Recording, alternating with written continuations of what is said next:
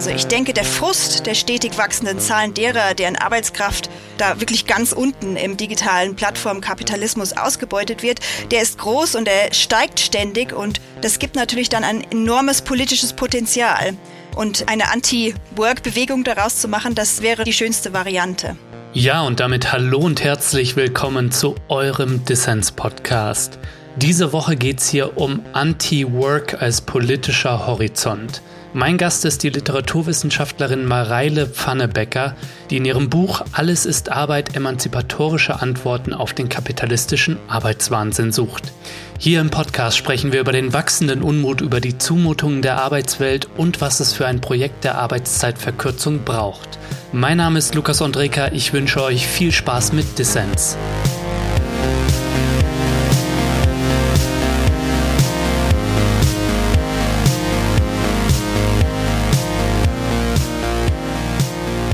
Mareile, schön, dass du beim Dissens-Podcast dabei bist. Hallo. Ja, wir wollen starten mit Blick auf eine Bewegung, die sich vor allem in den USA in den letzten Jahren zusammengebraut hat, die sogenannte Anti-Work-Bewegung.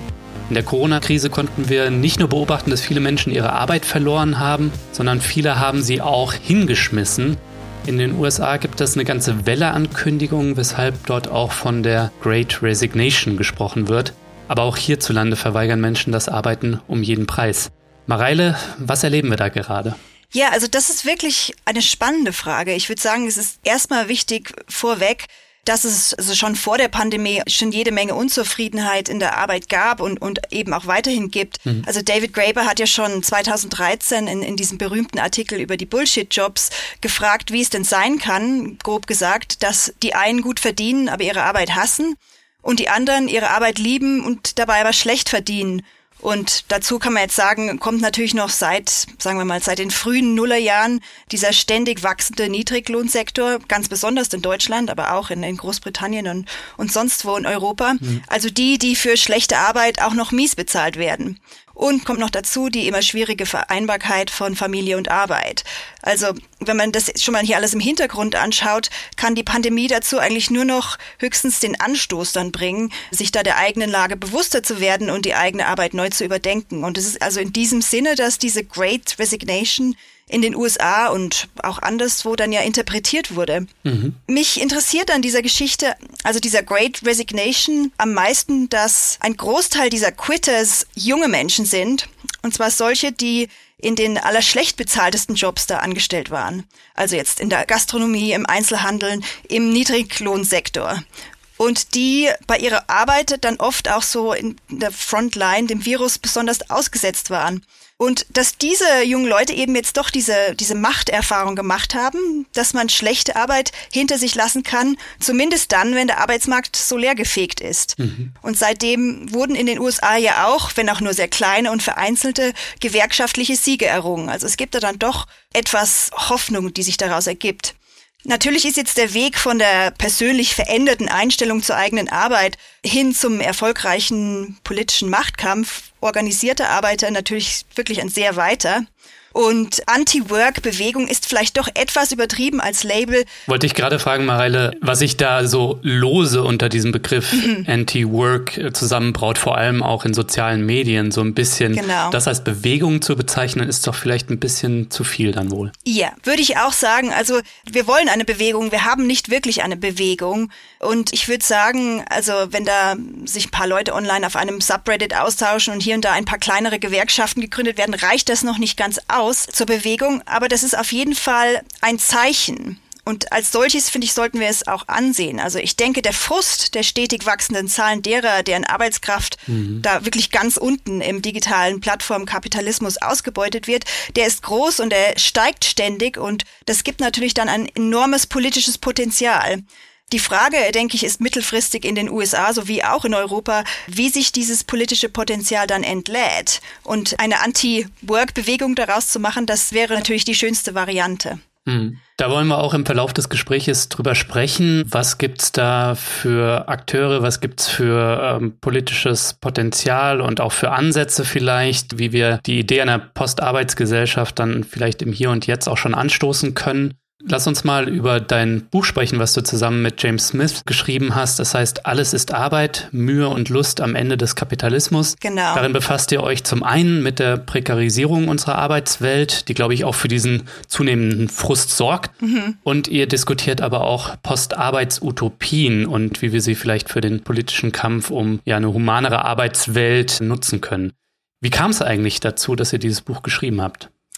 Ja, also etwas ungewöhnlich vielleicht. Wir waren Anfang der 2010er Jahre Kolleginnen an der Uni Manchester, waren dort als Literaturwissenschaftler angestellt und haben da diese Prekarisierung der wissenschaftlichen Arbeit an britischen Unis als Berufsanfänger wirklich am eigenen Leib erfahren. Mhm. Und über die Jahre haben wir dann mitgekriegt, wie unsere ehemaligen Studentinnen es Jahr um Jahr immer schwerer hatten, auch angemessene Stellen zu finden. Inzwischen zeigt die Statistik, dass in Großbritannien nur die Hälfte derer mit einem Universitätsabschluss eine Arbeit finden, für die eine akademische Ausbildung überhaupt notwendig ist. Und das war also diese Abstiegsmobilität der Mittelklasse auf der einen Seite, die wir am eigenen Leib erfahren haben, und dann natürlich wirklich das unsägliche Elend der Verlierer der Finanzkrise, die in den Vororten einer Großstadt in Nordengland nur zu deutlich zu sehen ist.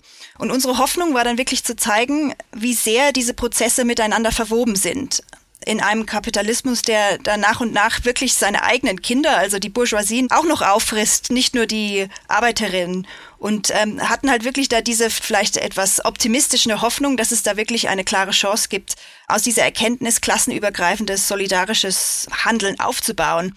Nämlich wenn die Arbeit wirklich alles auffrisst und niemand mehr diese gute Arbeit hat, diesen Traumjob, der immer noch ideologisch allen Schulkindern hingehalten wird, dann muss sich etwas ändern und dann gibt es vielleicht da auch den politischen Willen, etwas zu ändern. Mhm. Wozu man dann sagen muss, historisch kam dann auch noch dieser Linksruck ab 2015 in Großbritannien und die ganz konkrete Hoffnung auf eine, eine linke Regierung unter Jeremy Corbyn, die damals viele Aktivistinnen motiviert hat. Und eine Verkürzung der Arbeitszeiten hat es ja dann auch geschafft in Labours Wahlprogramm. Und es gab da wirklich diesen Moment der Hoffnung, die Arbeit ganz anders anzusehen und das eben auch klassenübergreifend rüberzubringen, diese Botschaft, dass wir anders arbeiten können und dass die Arbeit für uns alle schlecht ist, nicht nur für die Armen ganz unten.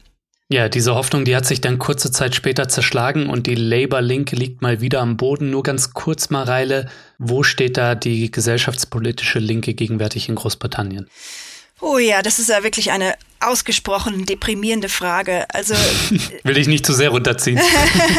das kann man gar nicht anders sagen. Also der linke Flügel der Labour-Partei, der da wirklich so unglaublich erfolgreich war und so viele linke Stimmen gewonnen hat 2017 und dann 2019 ähm, haben wir verloren und wurden dann aber auch innerhalb der Partei ganz extrem an den Rand gedrängt. Und da gibt's jetzt wirklich sehr wenig Perspektive.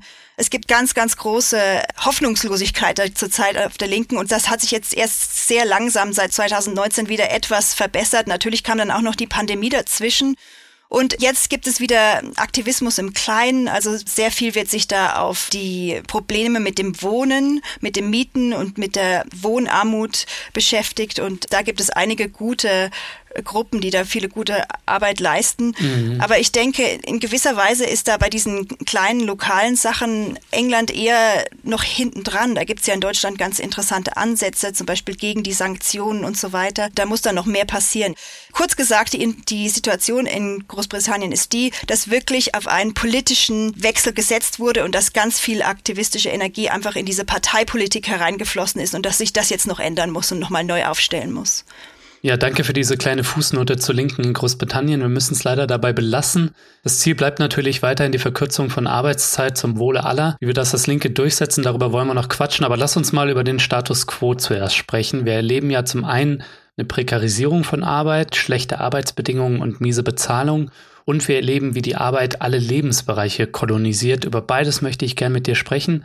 Lass uns mal mit dem anfangen, was ihr als Regime der Lebensarbeit bezeichnet ob gewollt oder nicht, wir arbeiten ständig, wir arbeiten auch noch in unserer Freizeit auf den Social-Media-Profilen an uns selbst und Plattformunternehmen verdienen Geld mit unseren Daten und mit der Aufmerksamkeit, die wir ihnen geben.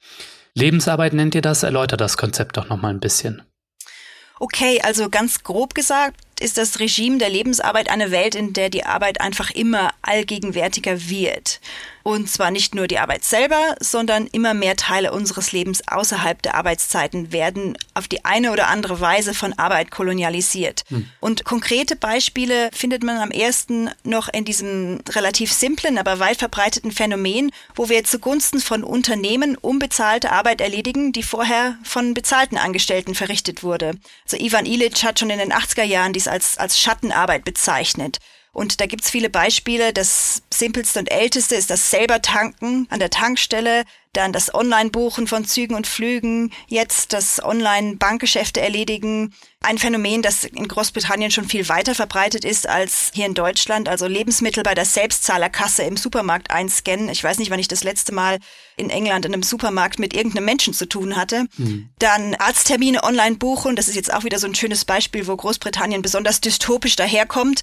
Da ist es inzwischen teilweise so, dass man dem Hausarzt eine Nachricht auf einem Online-Formular schickt wenn nötig gern mit Fotos vom erkrankten Körperteil und die Praxis dann entscheidet, ob man zur Apotheke geschickt wird, einen Anruf bekommt oder sogar persönlich antreten darf. Also diese vielwertigen Wege, auf denen die digitale Welt es möglich macht, Arbeit, die früher von anderen erledigt hatte, die natürlich damit auch ihren Lebenserhalt äh, gewonnen haben, jetzt eben auf den Einzelnen so abzurollen. Mhm. Und dann die andere Seite ist natürlich, wenn wir nach dieser getanen, unbezahlten Arbeit uns unserer Restfreizeit zuwenden, die wir ja tendenziell immer mehr online verbringen, wird hier auf diversen sozialen Netzwerken mit immer größerem Aufwand ja auch das eigene Leben dokumentiert und inszeniert und gleichzeitig von den digitalen Plattformbesitzern Wert aus dieser puren Anwesenheit geschöpft und das, denke ich, ist tendenziell dann auch bei den jüngeren Generationen immer mehr der Fall, eben, dass dieses, diese Dokumentation des eigenen Lebens auf den sozialen Medien auch selber in konkrete Arbeit dann immer wieder ausläuft.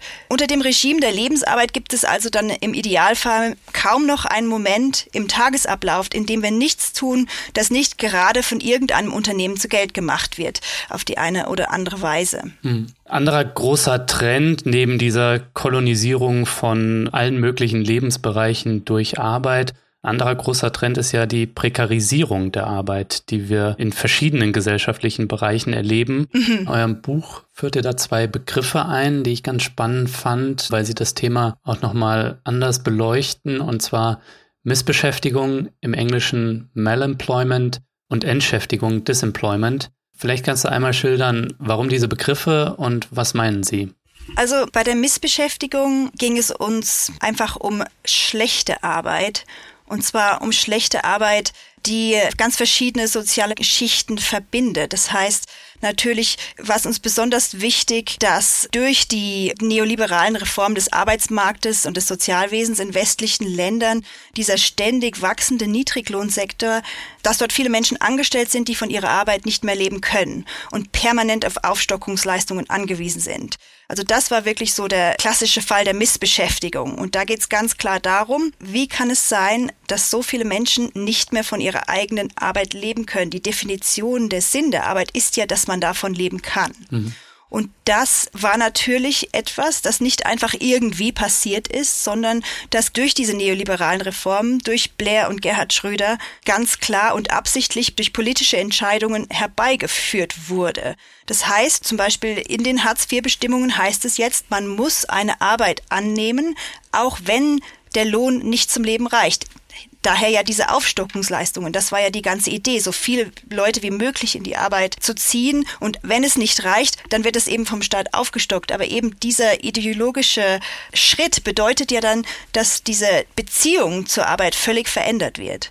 Und das ist eine Form und vielleicht die wichtigste Form der Missbeschäftigung. Wenn Menschen dazu gezwungen werden zu arbeiten, ohne dass diese Arbeit ihnen diese Würde ermöglicht, von ihrer eigenen Arbeit zu leben. Mhm. Und wir waren besonders interessiert daran, dass eben es da so eine beklemmende Auflösung stattfindet zwischen der Kluft derer, die arbeitslos sind und der Beschäftigung. Und Arbeitslose jetzt unentgeltlich arbeiten müssen oder verschiedene sehr komplizierte bürokratische Prozesse durchlaufen müssen, verschiedene Auflagen und Schikanen aushalten müssen, um ihr Arbeitslosengeld zu bekommen. Und dass da quasi die Arbeitslosigkeit zu einer Art Arbeit wird und die, die im Niedriglohnsektor arbeiten, eigentlich in einer ganz vergleichbaren Misere ist. Also dass Missbeschäftigung sowohl Arbeitslose als auch Niedriglohnangestellte einschließt. Mhm. Man kann noch mehr dazu sagen. Also man kann auch durchaus in einem besser bezahlten Job arbeiten und missbeschäftigt sein, eben dadurch, dass Arbeit prekär ist, dass sie unsicher ist, dass man entweder zu viel arbeitet oder zu wenig. Es ging uns einfach darum, diese verschiedenen Phänomene zusammenzusehen. So oder so ist es unwürdige Arbeit. Egal, ob man jetzt arbeitslos ist, ob man im Niedriglohnsektor angestellt ist oder ob man prekär in einem besseren Job angestellt ist. Hm. Und das Phänomen der Entschäftigung, Disemployment? Genau. Was hat es damit auf sich? Disemployment Employment, Entschäftigung. Uns wurde dann bald klar, dass es da noch ein Folgephänomen gibt, das über die Missbeschäftigung hinausreicht. Unser Fokus war hier wieder auf Großbritannien, wo immer mehr Arbeitslose und andere bedürftige Menschen sich ganz vom Sozialwesen abwenden, eben weil sie sich Schikanen und Sanktionen ausgesetzt sehen, die ihnen den Zugang zu Sozialleistungen wirklich unmöglich machen. Äh, sie kommen dann entweder bei Familien unter oder sie begeben sich in die undokumentierte Obdachlosigkeit. Diese Menschen verschwinden dann ganz aus den Statistiken, sind also effektiv entschäftigt. Hm. Und das ist dann unser abgeleiteter Begriff von der Entschäftigung, also dem Phänomen, wobei die bedürftigsten Arbeitslosen ganz aus dem System verschwinden. Wobei man diesen Begriff auch noch etwas weiter anwenden kann und einfach immer dort hinschauen, wo diese ideologische Fetischisierung der Arbeit Menschen, die eben nicht arbeiten, an den Rand drängt. Also wir haben dann auch äh, in unserer Einleitung uns damit beschäftigt, wie in Pflegeheimen bei der Pandemie so viele alte Menschen wirklich auf grauenvolle Weise da äh, gestorben sind, besonders in Großbritannien und in zum Beispiel jetzt in New York, aber auch anderswo wo dann einfach es klar ist, dass die Menschen, die eben nicht mehr arbeiten, ganz aus dem Blickfeld verschwunden sind und die dann wirklich in menschenunwürdige Situationen geraten. Ja, eins ist klar, unsere Arbeitsgesellschaft steckt in einer tiefen Krise. Wir leiden unter der Expansion von Arbeit, unter Stress und Burnout und mehr Menschen können nicht von ihrer eigenen Arbeit leben. Der Frust darüber wird größer, entlädt sich dann manchmal in der Kündigung, aber auch Ideen für organisierte Verkürzung von Arbeitszeit und die Umverteilung von Arbeitszeit sind im Aufwind. Ich würde deshalb gerne gleich mit dir über aktuelle Anti-Arbeits-Denkansätze sprechen, aber die greifen ja auch auf eine lange Tradition zurück. Deshalb noch kurz vorher die Frage, welche Denktradition gibt es eigentlich im Postarbeitsdiskurs? Da gibt es ja sicher kommunistische, aber auch liberale Denker. Naja, ich denke, die wichtigste Denktradition, die da dahinter steht, ist wirklich erstmal der Kommunismus. Und Marx hat sich ja berühmterweise sehr damit beschäftigt, mit dieser Frage, wie können wir es schaffen, so wenig wie möglich zu arbeiten. Und in dieser berühmten Passage, die dann immer zitiert wird, spricht er davon, dass man dann morgens fischen kann und abends äh, Viehzucht betreiben und zwischendurch noch äh, Kritik zu betreiben und so weiter. Also diese fast vorkommunistische Idee davon, dass das gute Leben, in dem man wirklich dann völlig freiheitlich agieren kann. Also die ist da drinne im Kommunismus. Und ich denke, das ist erstmal wichtig festzuhalten, dass in einer gewissen Weise diese ganze Postarbeitsidee, also wenn es eine linke Postarbeitsidee ist, macht sie außerhalb von diesem kommunistischen Ansatz eigentlich keinen Sinn. Das heißt, wir können diese schöne Welt eben nur haben, wenn wir gemeinschaftlich Arbeit aufteilen, wenn wir gemeinschaftlich und gerecht Ressourcen verteilen. Ganz einfach. Hm. Natürlich gab es durchaus auch ein Interesse einer großen Verkürzung der Arbeitszeit von liberaler Seite. Zum Beispiel der John Maynard Keynes ist da ein bekannter Vertreter, der einfach davon ausgegangen ist, dass der Wirtschaftswachstum dazu führen wird, dass Zinseszins und Technik zusammen den Menschen einfach von dieser Notwendigkeit der Arbeit befreien werden. Also diese, diese Ansätze gab es schon lange. Ich denke aber, was wichtig ist festzuhalten, ist, dass historisch diese Ideen zur Postarbeit immer dann aufkommen, wenn die Zeiten besonders schlecht sind. Also das war schon Ende des 19. Jahrhunderts so, dann da war das in der großen Depression war es so in den 1930er Jahren. Also immer dann, wenn besonders viele Leute schlechte oder gar keine Arbeit haben, ist diese Idee aufgekommen. Und das denke ich ist äh, ist dann nicht unwichtig, nämlich es zeigt, dass es immer dann am klarsten wird, dass unsere Beziehung zur Arbeit einfach keine gute ist.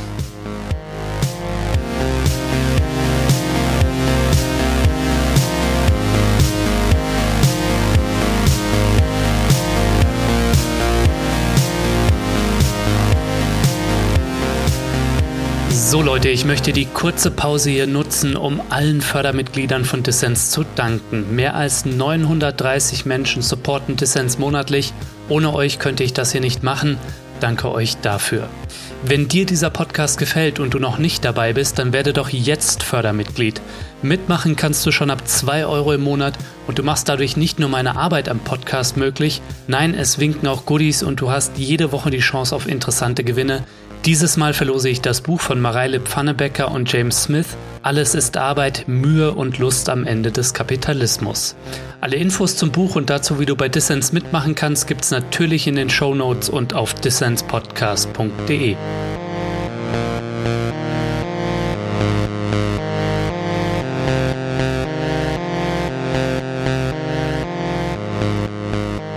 hörst den Dissens Podcast. Zu Gast ist die Literaturwissenschaftlerin Mareile Pfannebecker. Mareile, lass uns mal auf relevante Anti-Arbeitsdenkansätze in der Gegenwart schauen. Ihr gebt da auch in eurem Buch einen Überblick über solche Ideen aus Großbritannien vor allem. Was sind denn da aus eurer Sicht vielversprechende Denkansätze? Also wir haben uns da besonders mit der neuen Generation britischer Denker zum Postarbeitsdiskurs beschäftigt. Der erste wäre vielleicht mal David Frayne, der in seinem Buch Refusal of Work sich mit Menschen beschäftigt hat, die es irgendwie versucht haben und teilweise auch geschafft haben, auszusteigen aus dem Arbeitssystem und die versuchen außerhalb von der organisierten Wirtschaft irgendwie zu überleben. Und eine zentrale Idee war dabei Frame, dass in der Arbeitswelt so wie sie heute ist, wir oft so viel Geld dafür ausgeben, dass wir überhaupt arbeiten können. Also zum Beispiel die Kinderbetreuung, die in England extrem teuer ist, die vielen verschiedenen Haushaltsarbeiten, die man nicht mehr selber macht, ständig außerhalb des Hauses essen und so weiter und so fort. Und dass wenn man das alles einsparen würde, indem man einfach alles oder mehr selber macht, man teilweise es wirklich schaffen kann, diesem Arbeitswahnsinns zu entkommen. Mhm. Das fanden wir zwar interessant und er ist auch sehr ehrlich darüber, dass viele von seinen Fallstudien dabei nicht besonders glücklich werden und dass es sehr schwer für sie ist. Aber das Problem ist so oder so, egal wie gut es jetzt für den Einzelnen funktioniert, ist, dass das dann wieder zurückgeht auf so eine alles selber machen Ideologie. Und die Frage ist eben, kann das reichen? Wollen wir eigentlich alles selber machen? Wenn wir doch durch Technik und Teilen unsere Aufgaben effizienter gestalten würden und eben wirklich freie Zeit schaffen könnten.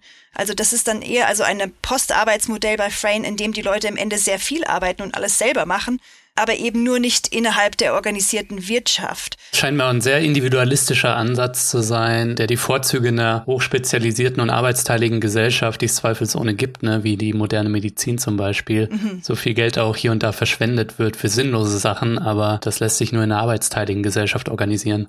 Genau, also ich möchte auch nicht unfair sein zu Frayne, also das ist interessant und er hat ja auch zuerst mal einfach mal dokumentiert diese verschiedenen Fälle von verschiedenen Leuten, die einfach aus der Verzweiflung heraus ihrer Missbeschäftigung einfach einen anderen Lebensansatz zu finden. Mhm. Das Problem ist aber eben doch, dass es nicht reicht und dass da einfach ähm, auch der Zukunftsausblick fehlt, vor allen Dingen auf so einer regnerischen nordeuropäischen Insel wie England, in der all möglicher Raum privatisiert ist, in dem, in dem es eigentlich fast keinen öffentlichen Raum mehr gibt, ist es wirklich schwierig, sich außerhalb der Arbeitswelt überhaupt zu bewegen.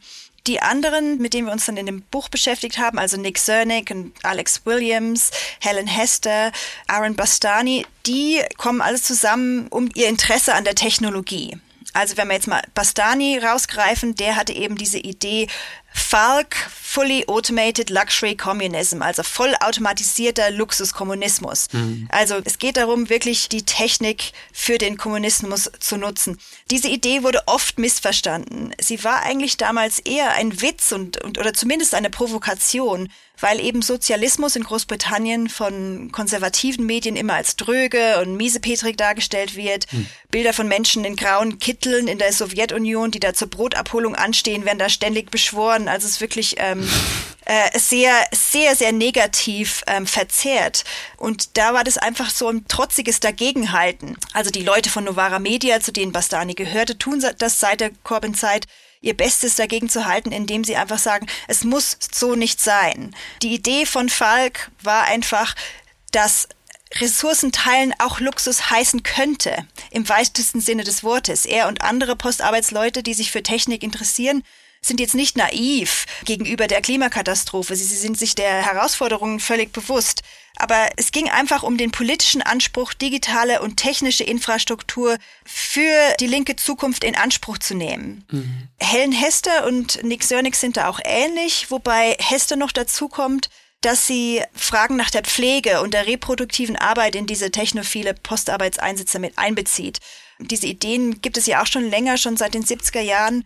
Die werden jetzt von vielen jungen Feministen eben wiederbelebt. Also zum Beispiel Angela Davis hat schon in Women, Race and Class 1970 davon gesprochen, wie grässlich die Hausarbeit ist und wie viel davon ein nicht kapitalistischer Einsatz unserer technischen Möglichkeiten, also kommunal organisiert, aufgeteilt, effizienter gestaltet, uns eben davon befreien könnte. Also es geht also bei vielen dieser neuen britischen Postarbeitsleuten wirklich darum, sich nicht vor der Technik zu verstecken.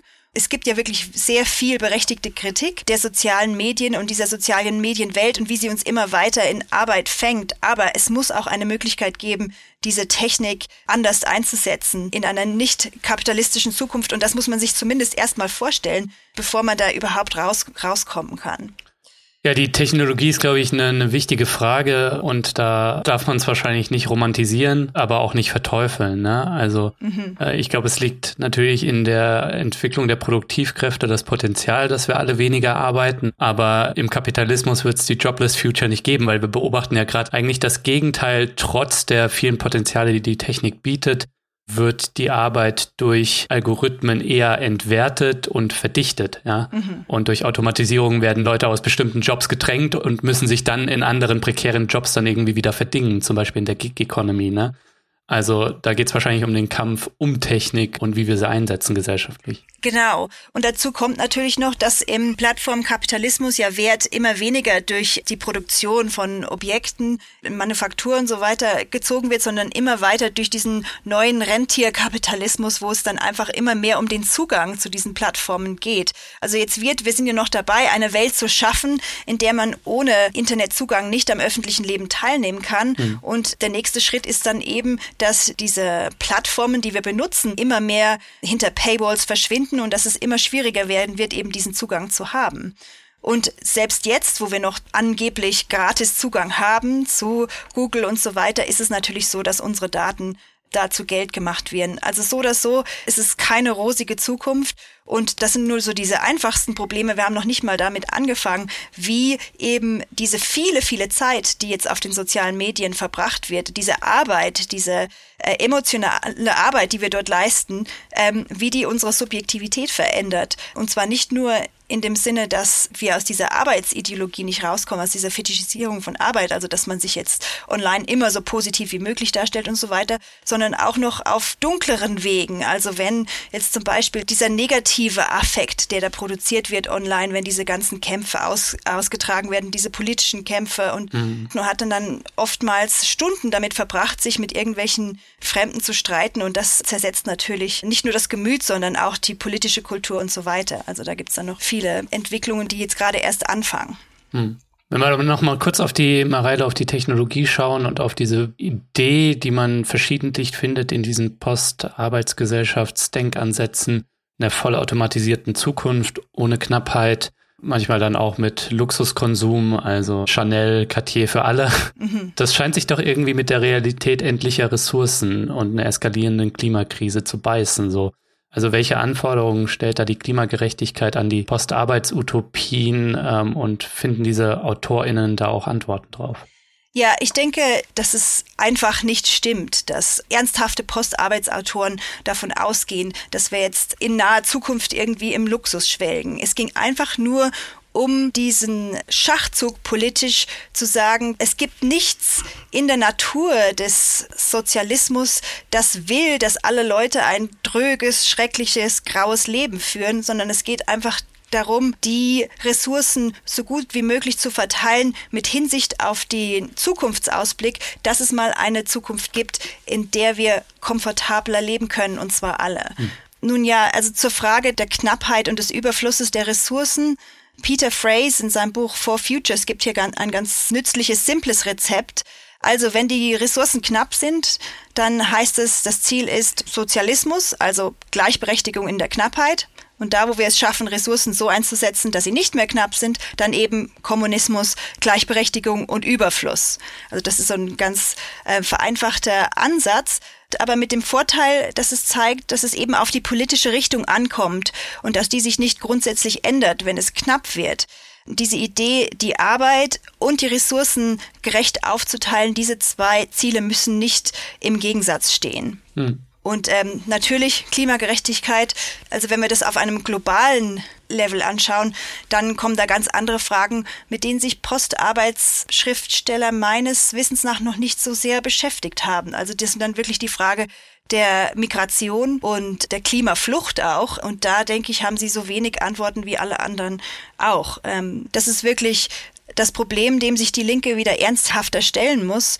Das Thema Arbeit ist da zentral und der einzige Grund zum Beispiel, warum das Thema Niedriglohnsektor in Deutschland kein Skandal ist, der in aller Munde ist, ist, weil ein Großteil der unwürdigsten Arbeit ja von Migrantinnen verrichtet wird. Und da denke ich, ist es auch wieder wichtig, eben diesen Ansatz nicht aus dem Auge zu behalten. Wir wollen gute Arbeit, wir wollen gute Arbeit für alle und die Frage ist eben, wie man das schaffen kann.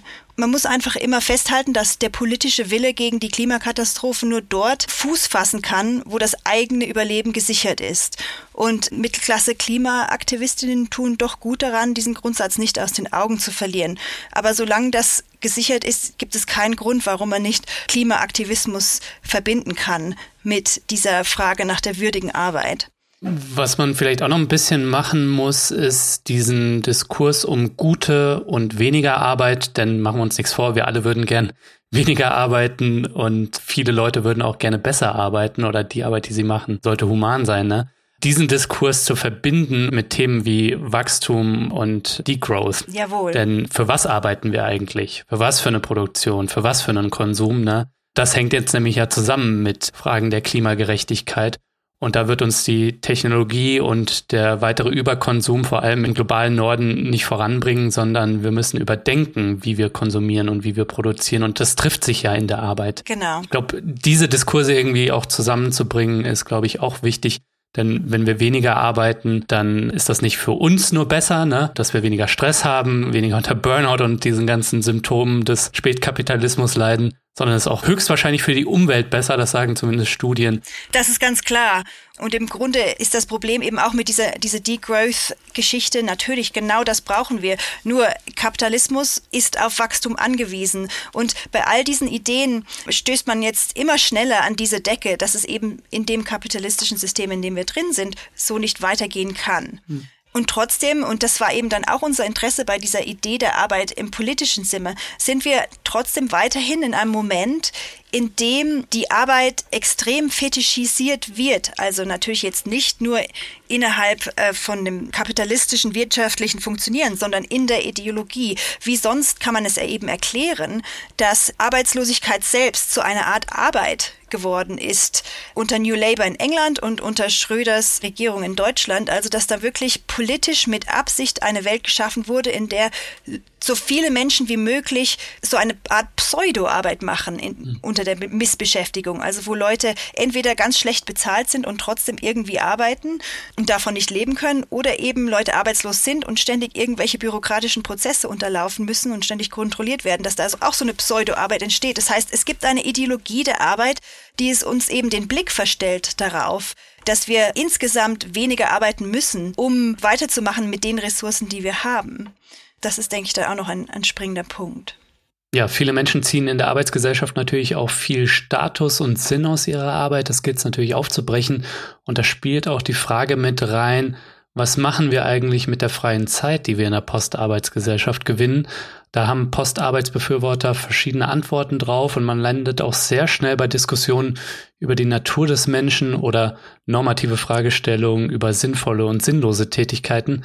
Welche Schwächen hat da der Postarbeitsdiskurs? wir haben es teilweise schon ein bisschen angesprochen, auf der einen Seite dieses Problem des Moralismus, der dann immer schnell auftaucht. Also da wird erstmal natürlich sehr sympathisch diskutiert, wie schlecht die Arbeit ist, die wir jetzt haben.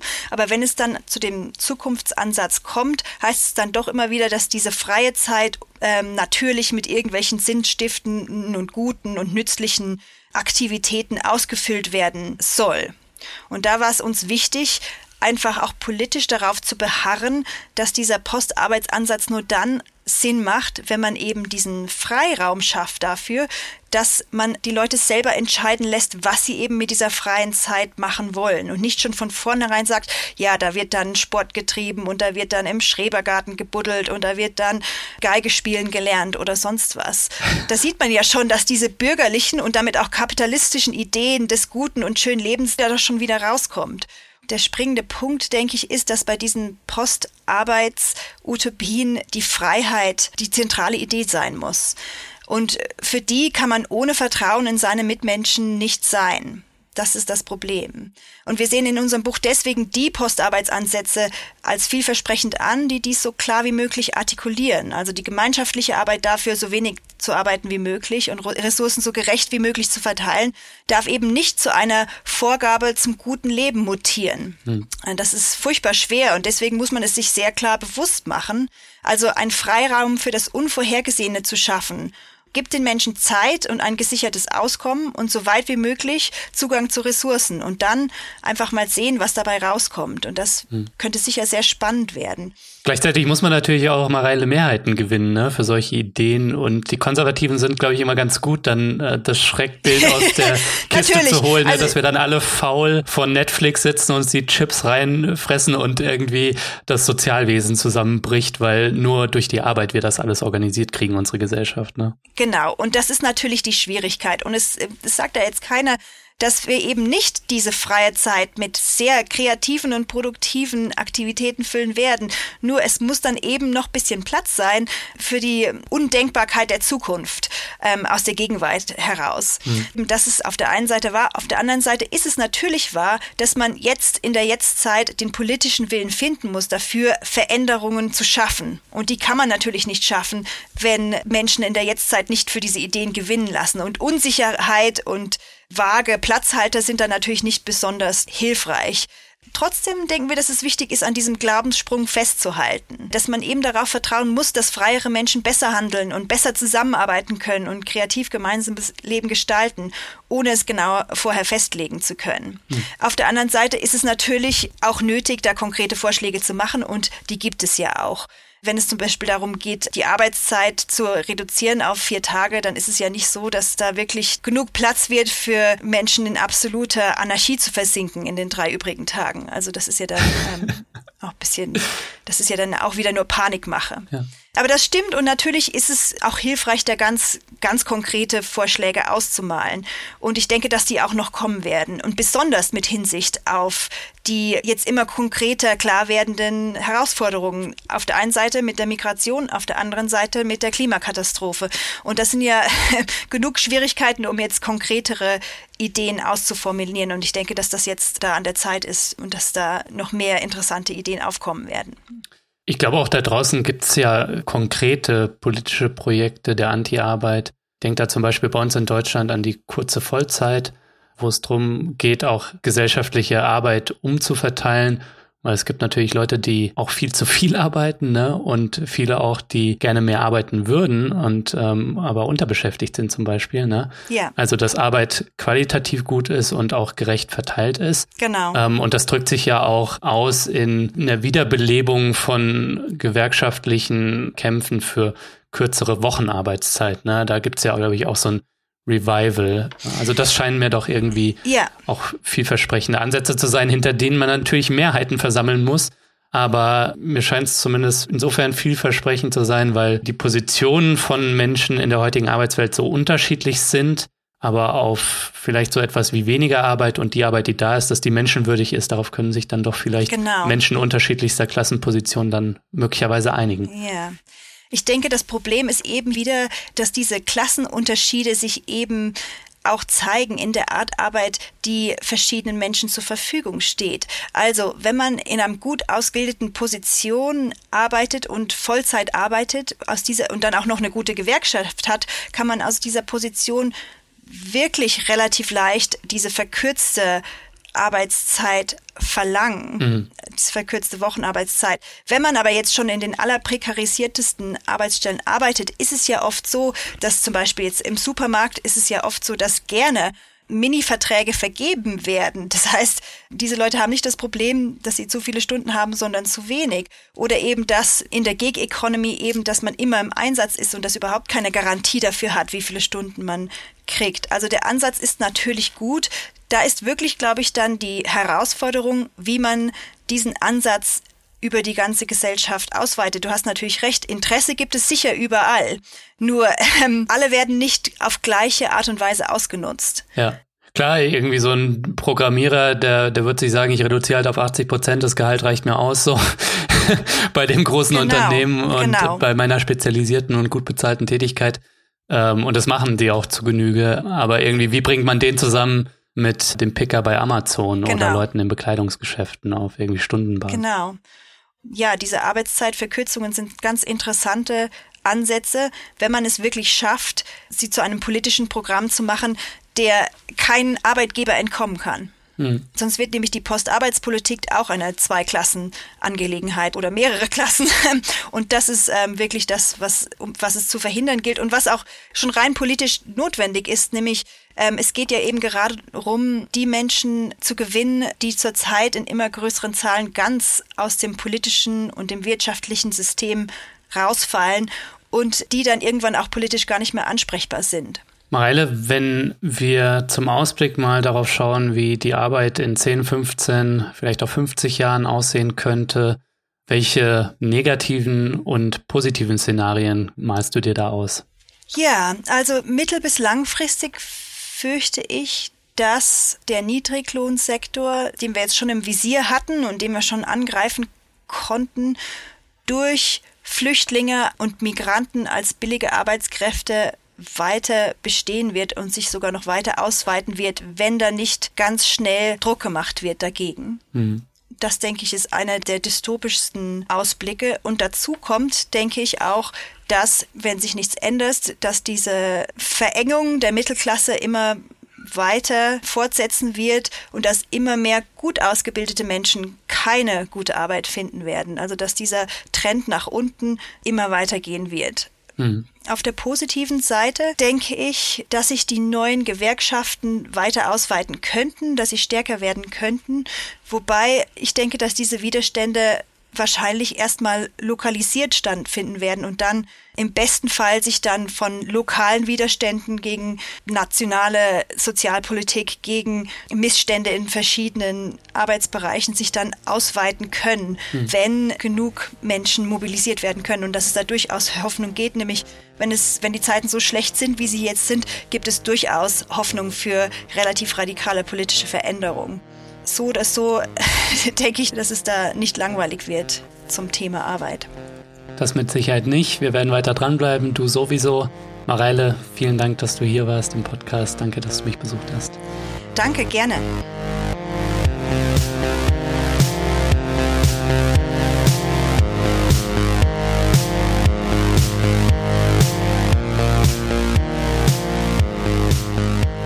Ja, Leute, das war der Dissens Podcast für diese Woche. Ich möchte euch allen danken, dass ihr am Start wart. Mein Gast diese Woche war die Literaturwissenschaftlerin Mareile Pfannebecker. Wenn ihr euch für ihre Arbeit oder ihr Buch interessiert, dann schaut mal in die Show Notes, da habe ich alles Wissenswerte verlinkt. Unter allen Fördermitgliedern verlose ich außerdem ein Exemplar von Alles ist Arbeit. Wenn ihr also noch nicht am Start seid, dann schließt doch jetzt eine Fördermitgliedschaft ab. Der Support meiner Fördermitglieder ermöglicht mir, dass ich Dissens für alle Leute da draußen kostenlos und unabhängig senden kann.